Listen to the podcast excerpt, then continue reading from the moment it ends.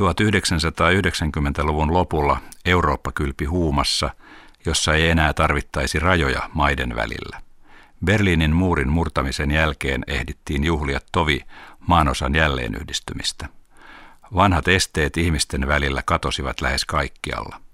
Schengenistä tuli eurooppalaisen idean symboli, eikä maahanmuutto ollut politiikan teon perusongelma. Vielä ei oltu törmätty syyskuun 11. jälkeiseen turvallisuusvainoharhaan. Siinä muuttui ääni kellossa. Alkoi uuden rajojen Euroopan ajatusmallin kehittäminen.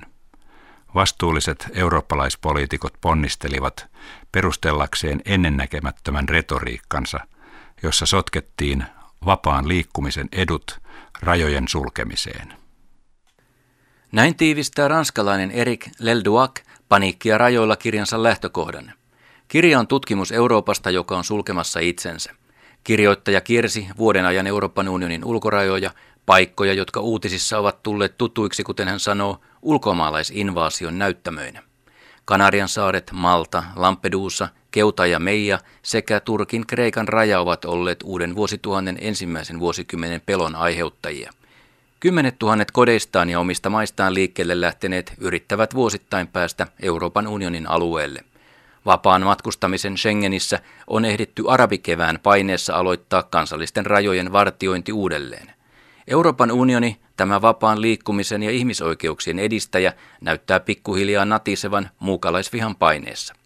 Kun Angela Merkel ja David Cameron ovat julkisesti sanoneet menettäneensä uskonsa monikulttuurisuuteen ja kun Nicolas Sarkozy sai myytyä koko unionille työperäisen maahanmuuton periaatteet, ei ole ihme, että maahanmuutosta ja ulkomaalaisista on tullut yksi keskeisimmistä poliittisista keskustelun aiheista ja päätöksenteon kohteista vain muutamassa vuodessa. Erityisesti suhtautuminen luvattomaan maahanmuuttoon on pistänyt koko unionin hetkessä lähes eksistentiaaliseen tilanteeseen. Onko kyseessä jopa tietyn eurooppalaisen idean loppu? Lelku Alk matkustaa ja käy läpi koko vyyhden ja muistuttaa, ettei pelko ole maailmankatsomus. Retki alkaa Maltalta, pikkuruinen saarivaltio sijaitsee paikassa, jossa kautta historian ulkomaalaisinvaasioita on koettu ja pelättykin. Aika ajoin maltalaisten mitta on täynnä, resursseja ottaa vastaan maahantulijoita ei ole, vastaanottopaikat muistuttavatkin usein vankiloita tai työsiirtoloita. Kaikki tapaamani maahanmuuttajat olivat vakuuttuneita. Maltalaiset ovat kaikki rasisteja. Busseissakaan ei istuta vierekkäin. Kuitenkaan maahanmuutto politiikan keskiössä ei Maltassakaan ollut viit... Kuitenkaan maahanmuutto politiikan keskiössä ei Maltassakaan ole viittä vuotta vanhempi asia. Afrikkalaisperäisten maahantulo aiheutti saarella aivan uuden ilmiön, muukalaisvihaisen väkivallan – Toinen oire on ollut rakenteellinen muukalaisviha. Sitä edustaa vihakirjoittelu internetissä suhteessa ulkomaalaisiin. Kuten muuallakin Euroopassa, osa väestöstä tuntee ulkomaalaisvihaa. Ollaan kuitenkin kaukana viime vuosisadan Venäjän pogromeista tai Yhdysvaltain rotuerottelusta. Ehkäpä sana, joka kuvaa parhaiten tätä maltalaistenkin epäilevää suhdetta ulkomaalaisiin, on epävieraanvaraisuus. Se on kuitenkin paradoksaalista, sillä Malta on eurooppalaisittain pakolaisia eniten suojeleva maa.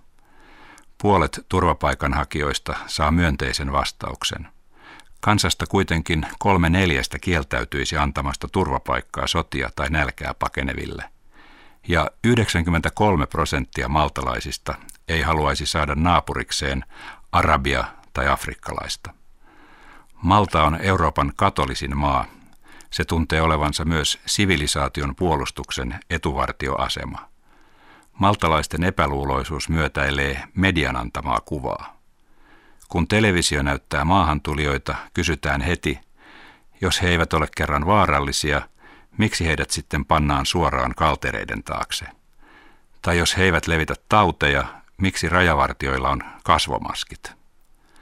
Media välittää negatiivisen stereotypian pakolaisista ja se johtaa asenteeseen maahanmuuton rikollisuudesta.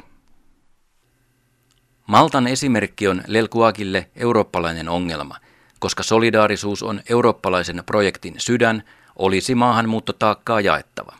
Eikä kyseessä ole kirjoittajalle vain kysymys siitä, että maahanmuuttajia vastaanottavaa maata tulisi auttaa muiden maiden toimesta, vaan siitä, että tuhannet ja tuhannet maahanmuuttajat joutuvat dramaattisiin tilanteisiin surkeissa oloissa jopa vuosikausiksi.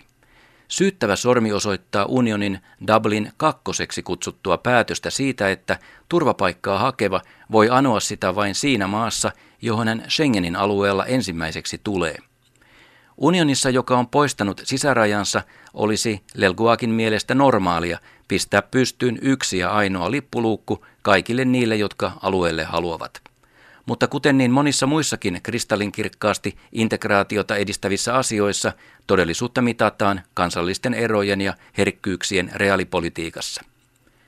Kun vuonna 2007 Ruotsi antoi kolmelle neljästä Irakista tulleelle turvapaikan, oli Kreikan vastaava prosentti nolla. Unionin komission vuosikymmenen kestänyt turvapaikanhaun harmonisointi tyssää siihen, kun unionin periferiaan saapuvia ei unionin keskiössä haluta ottaa vastaan. Juuri nyt unionin pyrkivistä paperittomista 90 prosenttia yrittää Kreikan kautta, kun valvonta Välimeren yli Espanjan ja Italiankin on tiukentunut. Toinenkin Dublin kakkosen unionin maahanmuuttoa rajoittava kohta saa paniikkia rajoilla kirjan tekijän puistelemaan päätään. Jos Maltaan tulleen ulkomaalaisen henkilöllisyys tarkastetaan Tukholmassa, Pariisissa tai Hampurissa ja hänen digitaaliset tunnisteensa osoittavat hänen saapuneen pienen saarivaltion ensimmäisenä, saa hän lähtöpassit. Edes hänen pakolaistatuksensa ei muuta tilannetta. Oleskelulupaa ei toisessa maassa sallita. Jos henkilömme haluaa Belgiaan tai Espanjaan, täytyy hänen hankkia turistiviisumi, mutta paluu Maltaan on edessä kolmen kuukauden päästä. Näin Dublin 2 on luonut Eurooppaan oudon käsitteen – sisäisen karkotuksen, kirjoittaa Erik Delguac. Hetkellä, jolloin valtiot vähä vähältä tyhjentävät demokraattista ydintään, ainoaksi toiminnaksi, jolla ne voivat edelleen korostaa suvereenisuuttaan, jää yksilöiden kontrolli. Toisin sanoen sopiva malli ajatella politiikkaa ei ole enää valtio, vaan leiri tai vastaanottokeskus. Paikka, jossa ei ole yhteistä oikeutta, paikka, jossa ihmiset on supistettu ainoastaan heidän biologiseen tunnistettavuuteensa. Heitä ruokitaan, heidän liikkeitään ja syntyvyyttään valvotaan, heitä lyödään, koska se on välttämätöntä. Ja mistään tästä ei rangaista ketään. Frontex eli Euroopan ulkorajojen valvontaan kuusi vuotta sitten Varsovaan perustettu toimisto on suomalaisjohdossa. Ilkka Laitisen johtaman Frontexin Paniikkia rajoilla kirjan kirjoittaja näkee olevan uuden eurooppalaisen rajadoktriinin ruumiillistuma. Toisaalta pehmeä suhteessa unionin kansalaisten vapaalle liikkuvuudelle ja toisaalta tyly suhteessa ulkomaailmaan ja sieltä potentiaalisesti miljoonien vyöryyn kohti unionia. Erik Lelguac näkee tyhjästä syntyneen Frontexin ollen perustajilleen jo nyt menestys – Lilliputtibudjetilla liikkeelle lähtenyt rajavalvontaprojekti yhdessä ulkorajavaltioiden kanssa on muutamassa vuodessa onnistunut operationaalisesti tehtävissään niin Kanarian saarilla kuin Välimerellä. Sen tekninen asiantuntemus ja tiedonkeruu ovat olleet tehokkaita myös Kreikan ja Turkin rajalla. Frontex korostaa olevansa ei-poliittinen ja olevansa vain jäsenvaltioiden ja komission käsikassara torjuessaan laitonta maahanmuuttoa unioniin. Toistaiseksi Frontexilla ei ole ollut omaa kalustoa, vaan se on turvannut jäsenvaltioiden sille tarjoamaan välineistöön, laivoihin, lentokoneisiin, helikoptereihin ja tutkiin. Samaten sen käytössä ovat lämpökamerat ja muu rajavartioinnin nykyiset high-tech-laitteet. Frontexin toimintaa kritisoivat näkevät siinä liian militaristisen organisaation, joka hyvinkin pian saattaa toimia entistä autonomisempana rajavalvojana. Frontex korostaa toimiensa läpinäkyvyyttä ja ainoa tehtävänsä – laittoman unionin tulon ehkäisemistä. Siinä jäsenmaiden rajavartiokoulutus ei ole pienimpiä tehtäviä. Kreikan rajojen maahanmuuttopaine sai Frontexin Rapids nopean toiminnan monikansallisille yksiköille ensimmäisen näyttämön. Romanian, Baltian ja entisen Jugoslavian rajat kuuluvat juuri nyt Frontexin säännölliseen valvontakenttään. Mustanmeren seutu on kriittinen. Bulgarialla ei ole resursseja valvoa mahdollista Kreikan ohittavaa uutta maahantuloreittiä. Unionin ja Frontexin katsannossa vaihtoehtoja ei ole. Uusia reittejä laittomalle maahanmuutolle syntyy juuri valvonnan tehostuessa toisaalla. Frontex toteuttaa toimeksiantajiensa politiikkaa. Tänä vuonna se on aloittanut laittomien unionin tulleiden käännytyslennot. Suurin kritiikki kohdistuu Frontexinkin kohdalla rajojen tuolla puolen tapahtuvaan toimintaan. Esimerkiksi Frontexin valvomat meri- ja ilmavoimat, jotka pitävät silmällä vaikkapa liikennettä Kanarian saarille, ovat saaneet luvan valvoa niiden maiden aluevesiä, joilta maastamuuttajat lähtevät paateillaan. Lainopilliselta kannalta tähän ei ole mitään perustetta. Siihen asti kun veneet eivät ole saapuneet Espanjan vesille, niiden matkustajia ei voida syyttää laittomasta maahantulosta. Oman maansa jättäminen ei ole rikos. Se on jopa oikeus, joka on kirjattu kansainväliseen ihmisoikeuksien julistukseen. Ainoa laillinen peruste tarkistaa matkaajien henkilöllisyys on epäilys siitä, että he salakuljettavat tai valmistelevat terrorismia. Näissäkin tapauksissa miehistö on asetettava syytteeseen, eikä voida tyytyä takaisin käännyttämiseen. Ainoa laillinen mahdollisuus käännyttää alus takaisin kohti Afrikan rannikkoa on epäillä sen olevan merihädässä. Näin on joskus, mutta ei aina. Kaikissa tapauksissa, joissa väliintulo tehdään, on otettava huomioon turvapaikan pyynnöt. Kontrollin ulkoistaminen ja sitoutuminen turvapaikanhakijoiden oikeuksien kunnioittamiseen ovat kaksi ristiriitaista suuntaa ja ilmaus Euroopan unionin skitsofreniasta. Toisaalta haluta valvoa rajojaan ja toisaalta julistetusta sitoumuksesta kunnioittaa kansainvälistä oikeutta. Erik Lelkuak näkee osittain jo Eurooppa-linnoituksen syntyneen. Moni ei vain muista tai ajattele, miten koko moderni maahanmuutto syntyi Euroopassa. Toisen maailmansodan tuhot heittivät miljoonat kodittomat etsimään uutta elämää. Vankileirit tyhjenivät ja pako erityisesti neuvostoalueelta kiihtyi. Liittoutuneet määrittelivät vuonna 1947 poliittisiksi pakolaisiksi ne, jotka kieltäytyivät palaamasta rautaesiripun taakse. Eurooppalainen ihmisoikeussopimus kuuden vuosikymmenen takaa määritteli puolestaan oikeudet ja suojelun niille, jotka joutuisivat palatessaan sorron kohteiksi. Vastaanottomailla ei ollut tarjota pakolaisille muuta kuin hävityksen jälkeen jälleen rakentaminen. Ja kuitenkin, kirjoittaa Lelguak, turvapoikka-oikeudesta tuli yksi läntisten demokratioiden humanitaarisen arsenaalin peruspilari. Nyt muukalaisinvaasioksi peloteltua tulevaisuuden kuvaa torjutaan digitaalisenkin linnakkeen menetelmillä.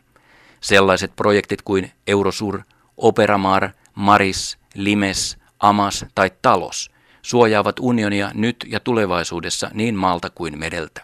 Biometria valvoo unionin sisällä liikennesolmuja, ja niin valvonta muuttuu ihmisten liikkeiden kontrolliksi ja kontrolloitavien valinnaksi. VIS, SIS ja Eurodac ovat biometrian tietojärjestelmiä. Niiden harvat kriitikot sanovat yksilön identiteetin tai valvojien kannalta hyödyllisen identiteetin supistuvan ykkösten ja nollien valtavaksi arkistoksi. Kukaan ei kiellä, etteikö Kreikka tarvitse apua valtavan lähinnä Irakin, Pakistanin ja Afganistanin kriisipesäkkeitä pakenevien sijoittamisessa ja auttamisessa. Kukaan ei kiellä, etteikö laittomaan maahantuloon liity rikollisuuttakin. Mutta ulkomaalaisuuden, maahanmuuton, erilaisen kulttuurin leimaaminen rikollisuudeksi tai Euroopan huolestuttavan demografisen kehityksen välttäminen ovat jo merkkinsä jättäneet. Maahanmuutto kuuluu kaikkialla Euroopassa vaalivoittoja keränneen oikeistopopulismin retoriikkaan. Syvä skeptisismi monikulttuurisuuden lupauksiin, huoli identiteetistä ja muukalaisvihan nousu ovat asettaneet eurooppalaiset vastakkaisten jännitteiden paineen alle. Identiteettipolitiikka nojaa kuitenkin toisen uhkaan, ja tämä vastakkaisuus saa kaikkina aikoina kansankiihottajat ääneen.